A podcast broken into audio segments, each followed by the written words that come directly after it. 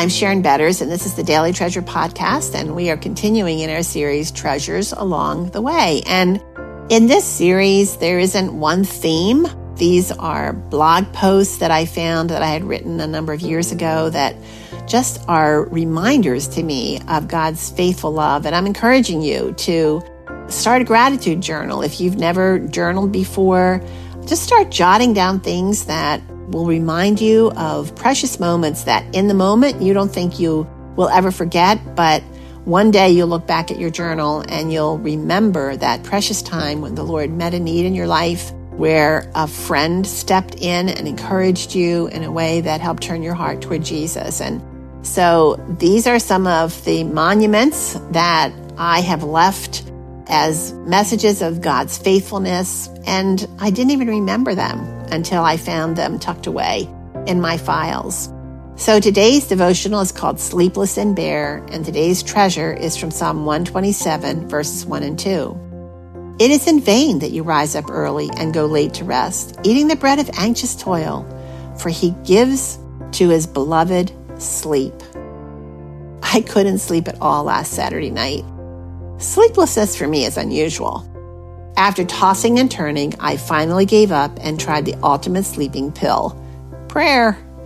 Saturday night and into early Sunday morning, I again listed for my God, who knows everything, all the circumstances in our lives, as well as those in the lives of people we love.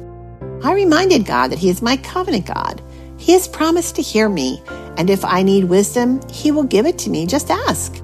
I told him how much I love the people who are on my heart and asked him to burden my heart with others who might not be sleeping either because of great sorrow, excruciating decisions, chronic pain, or broken relationships.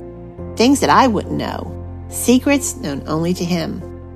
I fell asleep with one particular family on my mind as I asked God to give them a sense of His presence while they struggled to make sense of their own life difficulties.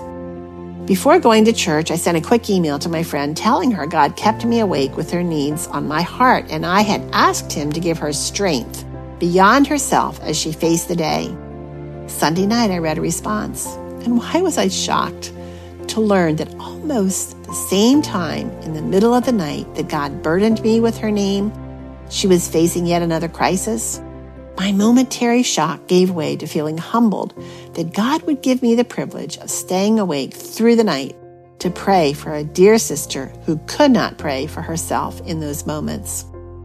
Friends, I am overcome with a deep appreciation for God's love for my friend and that He connected me to her through prayer.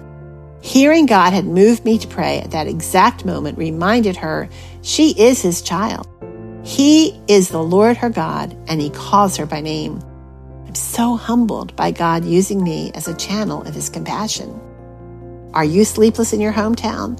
Can you surrender to the sleeplessness as a gift from God so you can pray for those He loves? When He burdens you with a specific person, will you let them know God is loving them through your prayers? Consistent, fervent prayer is the greatest treasure of encouragement we have to offer. I need to remember to offer this gift more often. I'd love to hear your story of how God reminded you of his love for you through the prayers of someone else, or your story of how God used you as an instrument of his love by giving you the privilege of praying for your friend. Prayer, the greatest treasure of encouragement. Thanks so much for joining us for our new series, Treasures Along the Way. And as I've said before, it is our hope and prayer that every devotional that you hear on the Daily Treasure podcast is a means of helping turn your heart toward Jesus. One of the other platforms we use to encourage people in their walk of faith is Ask Dr. Betters on YouTube. On this platform, my husband answers hard questions about suffering that come in from all over the world, and I'm not exaggerating when I say that. We have people who are broken, who are longing for someone to help them, and sometimes the questions are so intimate and so personal.